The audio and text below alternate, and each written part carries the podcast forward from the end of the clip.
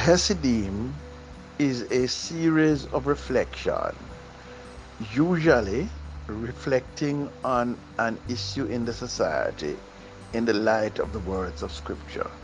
You're welcome to join us each time and to send your questions or comments by way of a voice note. Look forward to hearing you and speaking with you.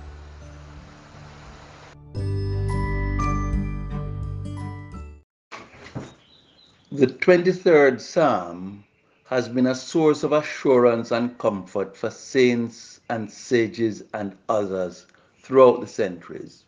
A psalm traditionally associated with King David when he was a shepherd boy carries in it enormous promises. It begins, The Lord is my shepherd, I shall not want, a preposterous enough claim. It continues, Even though I walk through the valley of the shadow of death, I will fear no evil, for thou art with me.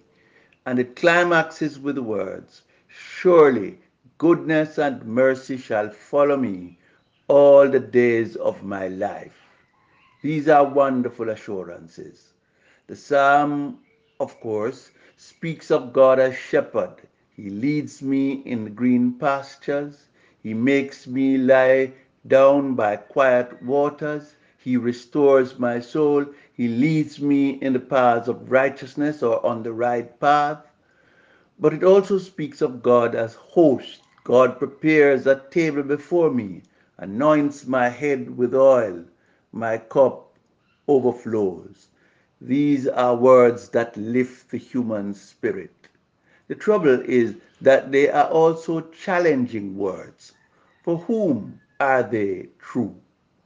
Whose life is surrounded by goodness and mercy every day? I know many people who can claim otherwise. In fact, if the truth be told, entire races and classes of people, many of whom claim this psalm as their own, seem to be surrounded by everything but goodness and mercy, at least not in the way they see it or in the way that is clear to others. The challenge is how does this promise that surely goodness and mercy will follow me square with the lived reality of the people? Is this psalm, as some are suggesting, another way of privileging the privileged classes, those with nature's passport? Is it something that we tell ourselves that has no bearing on our lived experience? In what way do the words of Psalm 23 offer a pathway and a perspective to navigate the shadow side of life? Is the psalmist aware of the pernicious face of evil? Is he aware of the ways in which ours are lives full of deficits, not just in matters of creature comfort, but more so in the means of subsistence and survival, and the ways in which the dignity of many is trampled upon. In response to which we say the following These words are part of the meditation of many Psalms. They express a view of life and reality, a way to look at things. Oh, taste and see that the Lord is good, says one Psalm. Blessed is the person who trust in the Lord. The psalmist sets out to limit his reference. He is speaking to and about the persons for whom the Lord is shepherd and host. He's speaking to those who are determined to live in the presence of God forever. It is they who can claim, Surely goodness and mercy shall follow me all the days of my life. It is they who can say, for you, O Lord, are good and forgiving and abounding in steadfast love to all who call upon you. And praise the Lord. Oh, give thanks to the Lord, for he is good, for his steadfast love endures forever. Or to say that I am confident that I shall see the goodness of the Lord in the land of the living. So, how is it that the psalmist can hymn the goodness of the Lord in the land of the living, in the midst of the lived reality of the people? Is it not a rosy tinted spectacle that is in some bubble? Or shall we dismiss the psalm as mere happy talk? Is it rather it rather it is rather a description of the outcome of a life of faith in God, and it is therefore a worldview, a perspective on life itself. Allow me to say two things about this claim by the psalmist Surely goodness and mercy shall follow me all the days of my life, and I shall dwell in the house of the Lord forever. The first thing is that the claim is a defiant claim. It is a claim to be made in the midst of life's lived reality, and it is a claim to be made despite what life says to the contrary by the experiences life throws our way. This claim is a comment about the arc and the broad sweep of life and history. It is a comment that good outlasts evil and that in the broad arc of history, the tyrants and despots and wicked meet their untimely demise. They fail and they fall. It is not a comment on your consumption habits but on the meaning and the meaningful outcomes to which your life propels you. Paul in the New Testament book of Romans writes, For we know that God works in all things for good of those who love God and are called according to God's purposes. The good that comes to our lives in the jagged ex- experience of life is the doing of the sovereign grace and goodness of God. It is not a chance outcome. With the eyes of faith, you can make sense of what God is doing. And if you take time to note and to remember and to give thanks, you will see the goodness of the Lord in the land of the living.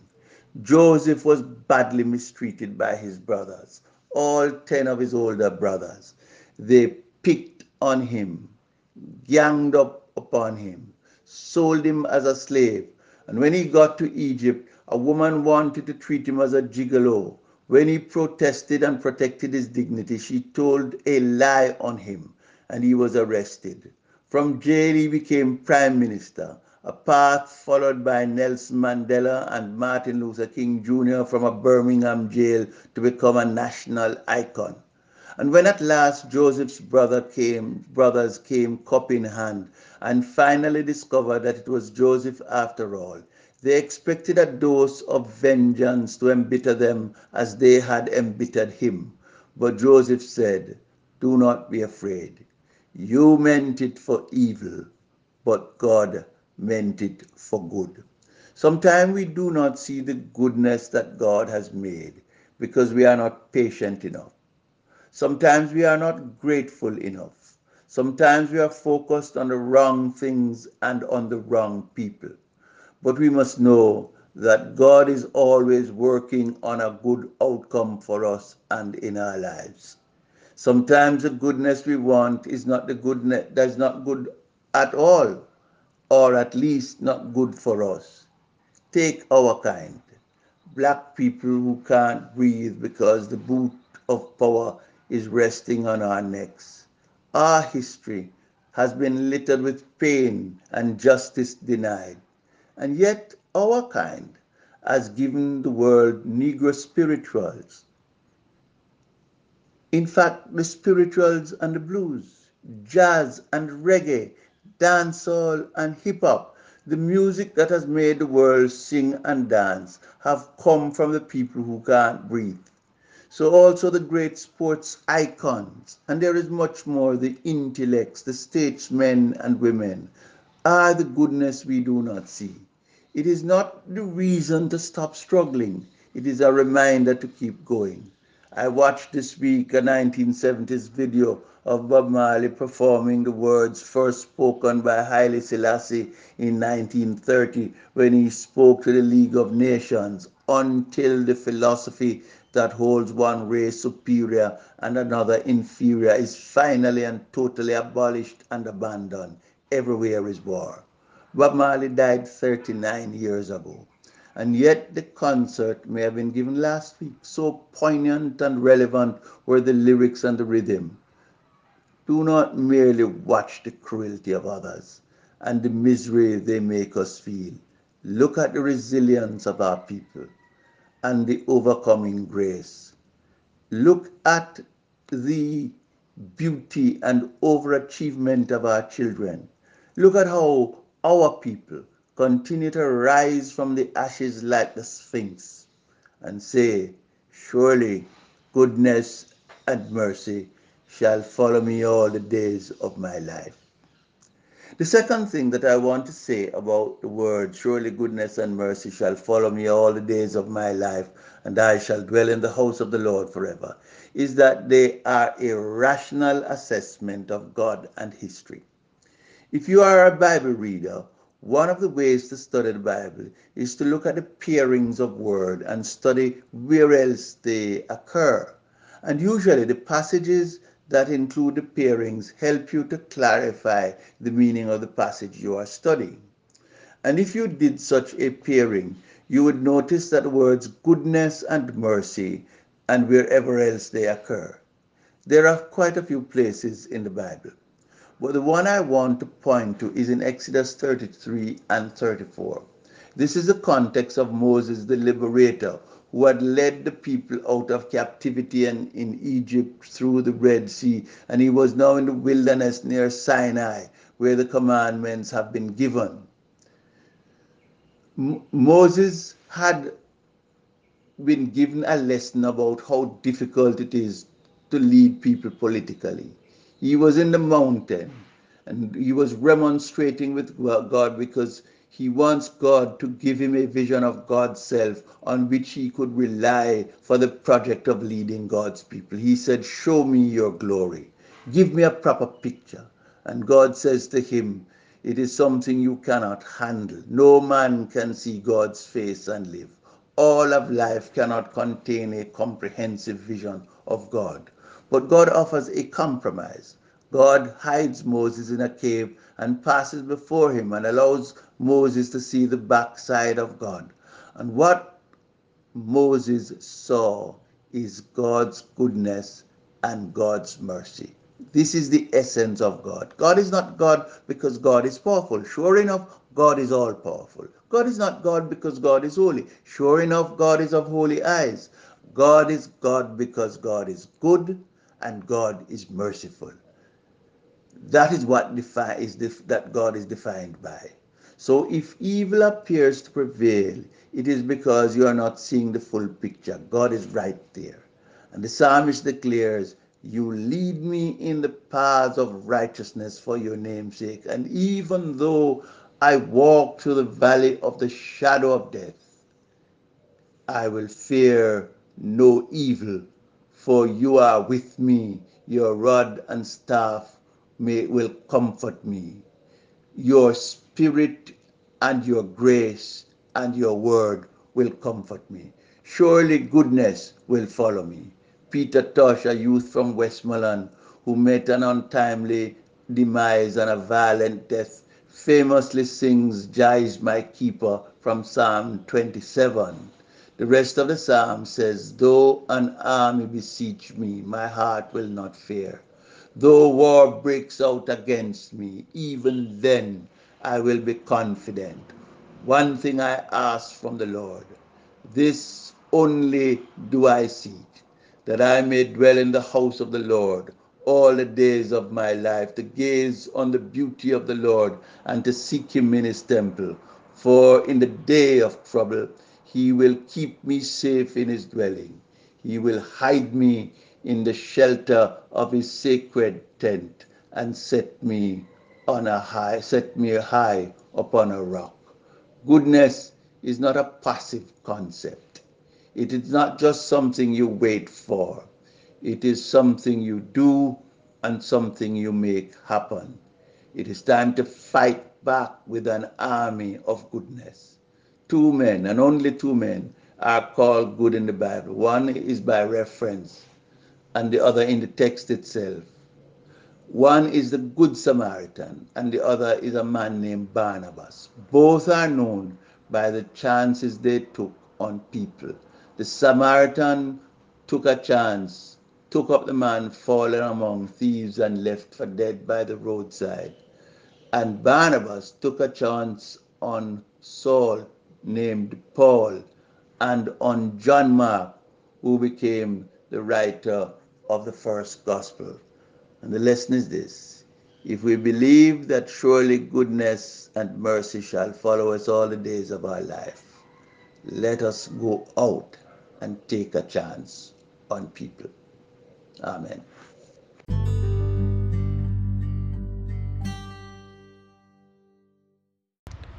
Ghana, good morning. Happy Father's Day to you. Thank you for your message on the 23rd Psalm. The Lord is my shepherd. I shall not want. I thank you for wrestling with and attempting to help us to make sense of what doesn't seem to make sense in the world and in the lives of many of those that suffer and struggle and seem to live lives of futility.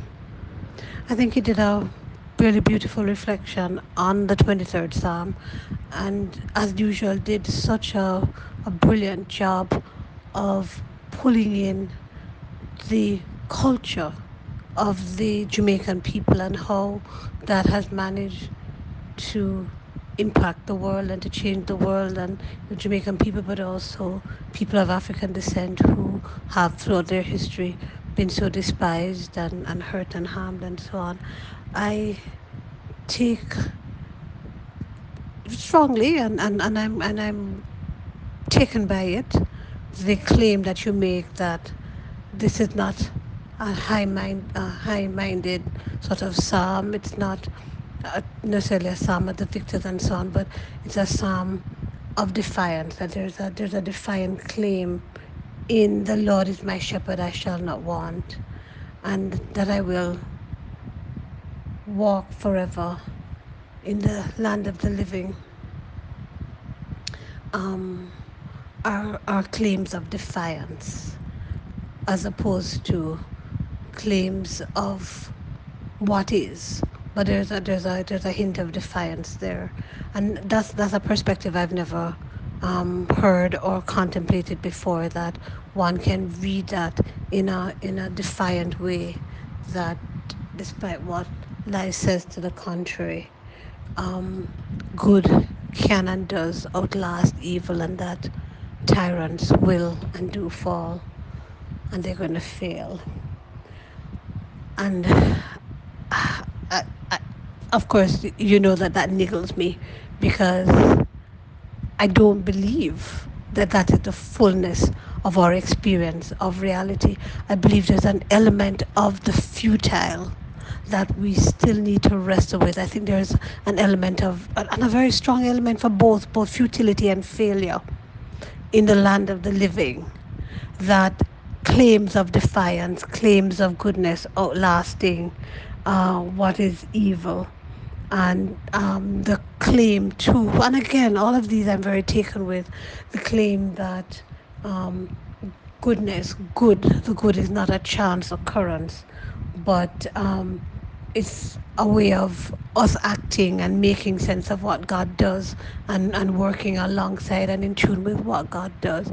But I still am wrestling with the depths of my my fear and my hurt and my experience of futility and failure in this land of the living, and that uh, that experience sort of belies any kind of claim to defiance or claim to the fullness of goodness in our experience in the land of the living, even as it is both a, also a call to us to act towards bringing about the good which God or the intangible desires, you know, um, and, and, and not to be called to act in any kind of passive way, but it's a, it's a call to arms and a call to action.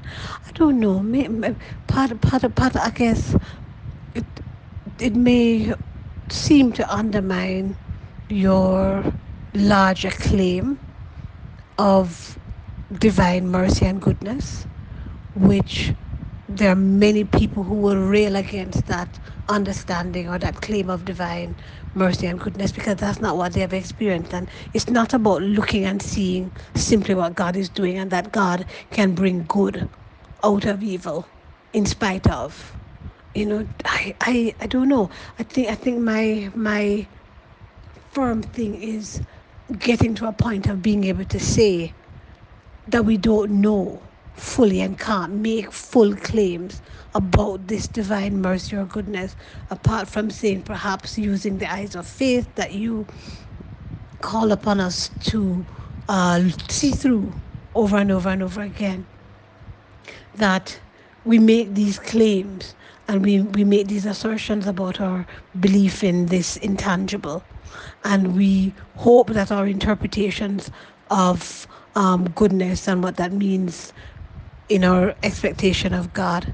But I believe that my humanity limits what I'm able to claim to believe in about this good and merciful God because m- my life and the lives of so many others around me do not, cannot perhaps display fully because there is so much futility and failure in the human experience and the human experiment, the experience of being in this land of the living.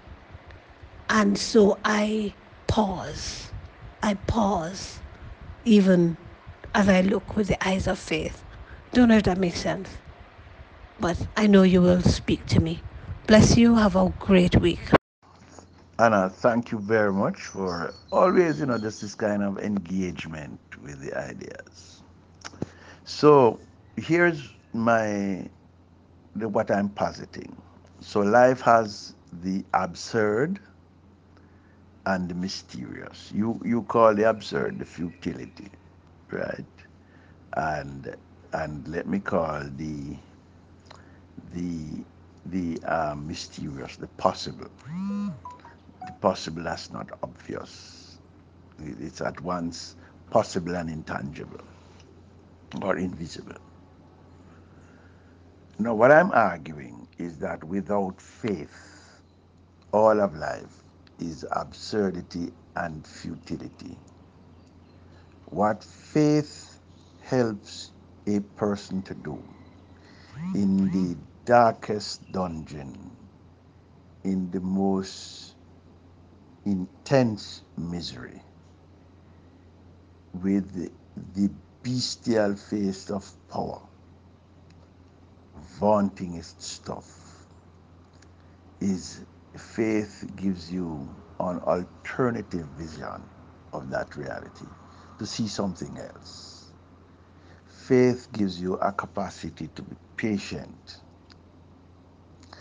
And faith gives you the capacity to be grateful.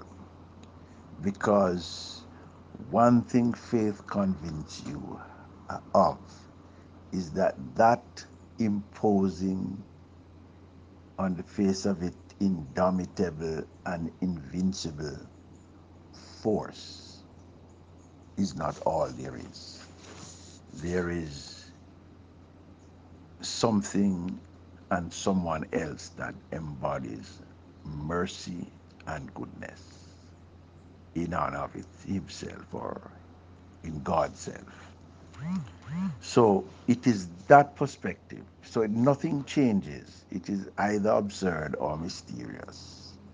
It is either futile or it is possible. What changes is what faith does to you. And with the armament of faith, you can then act not on the side of bitterness or vengefulness or nihilism, but on the side of people. And to forge a pathway to walk through the valley of the shadow of death, looking ahead.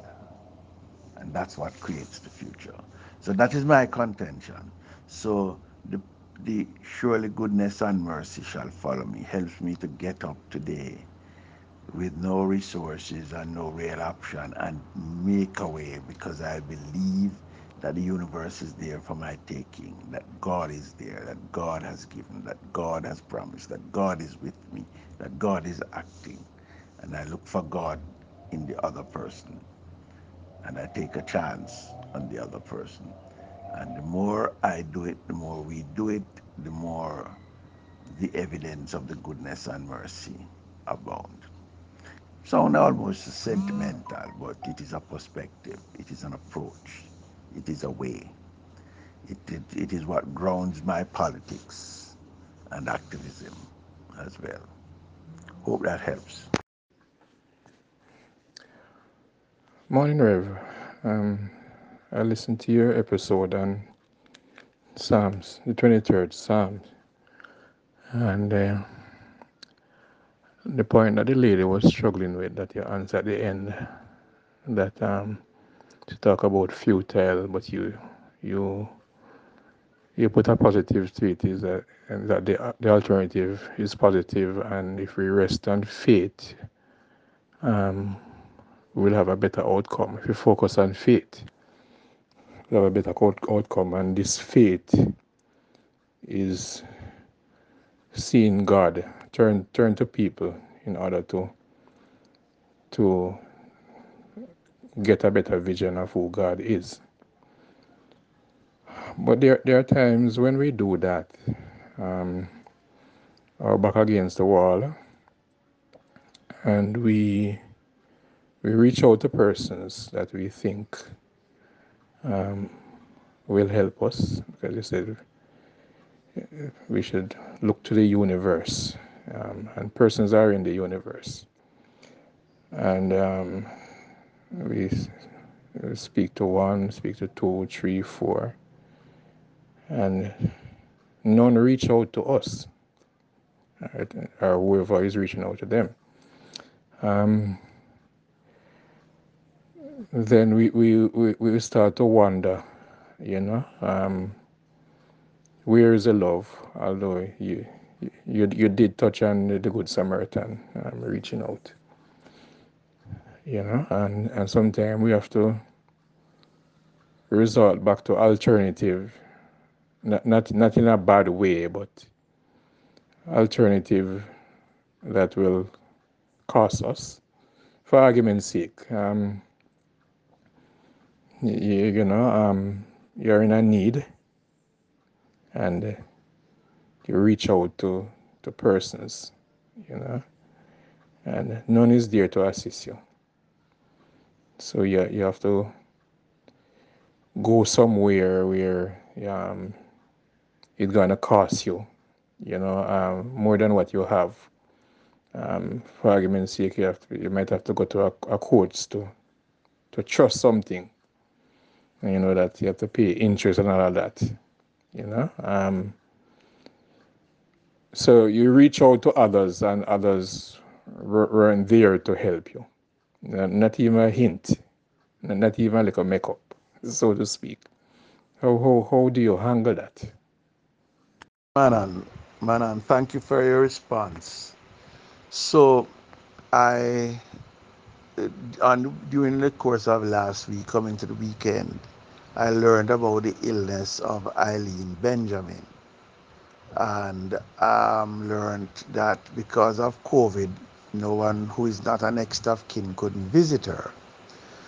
But I also picked up from her children who are overseas that no one really has in fact visited her. So I took my chances and I went.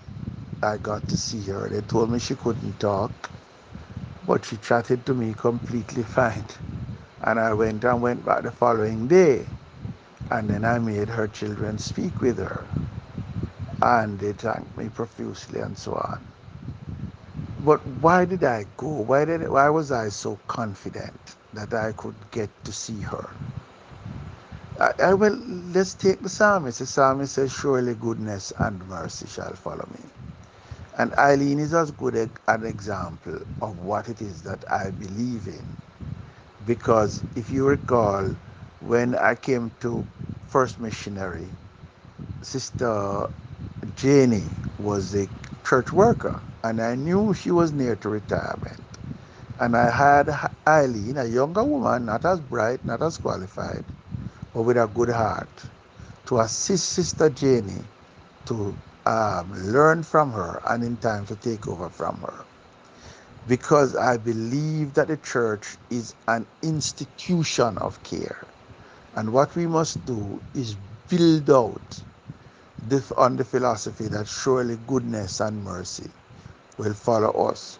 So we think of ways to put ourselves in the other person's position and to help them. So what you describe there is precisely the failing of the church. I don't know if you, you've ever seen a mango tree in an area that is overgrown, right? So the mango tree has mangoes on it, but the mango is full of fly or whatever, then you know worm and so on, and you can't even get it because it bush up. For the mango tree to bear properly, you have to clear the grass around it. You have to give it some air. You have to give it some fertilizer, and the goodness that God has provided in the in nature will bountifully supply all. So this is what now the church has lost faith with goodness and kindness and care. So here you are, a servant of the Lord, needing a, a backup, just a little help. But there is nobody in your congregation or in your network on whom you can rely because they have not developed those skills. And the few that have are absolutely exhausted. So the point of narrative is to continue to talk up this thing of goodness and kindness so that we can construct a community of care around God's people. It is not anything wrong with God's goodness or God's mercy. What is wrong is wrong with God's people. They are they're not happening. They're out to lunch, you know. They're closed for business, you know. They're at the close of business, so to speak. And we now need to renew that. Make the church what the church is supposed to be a community of care. Blessings.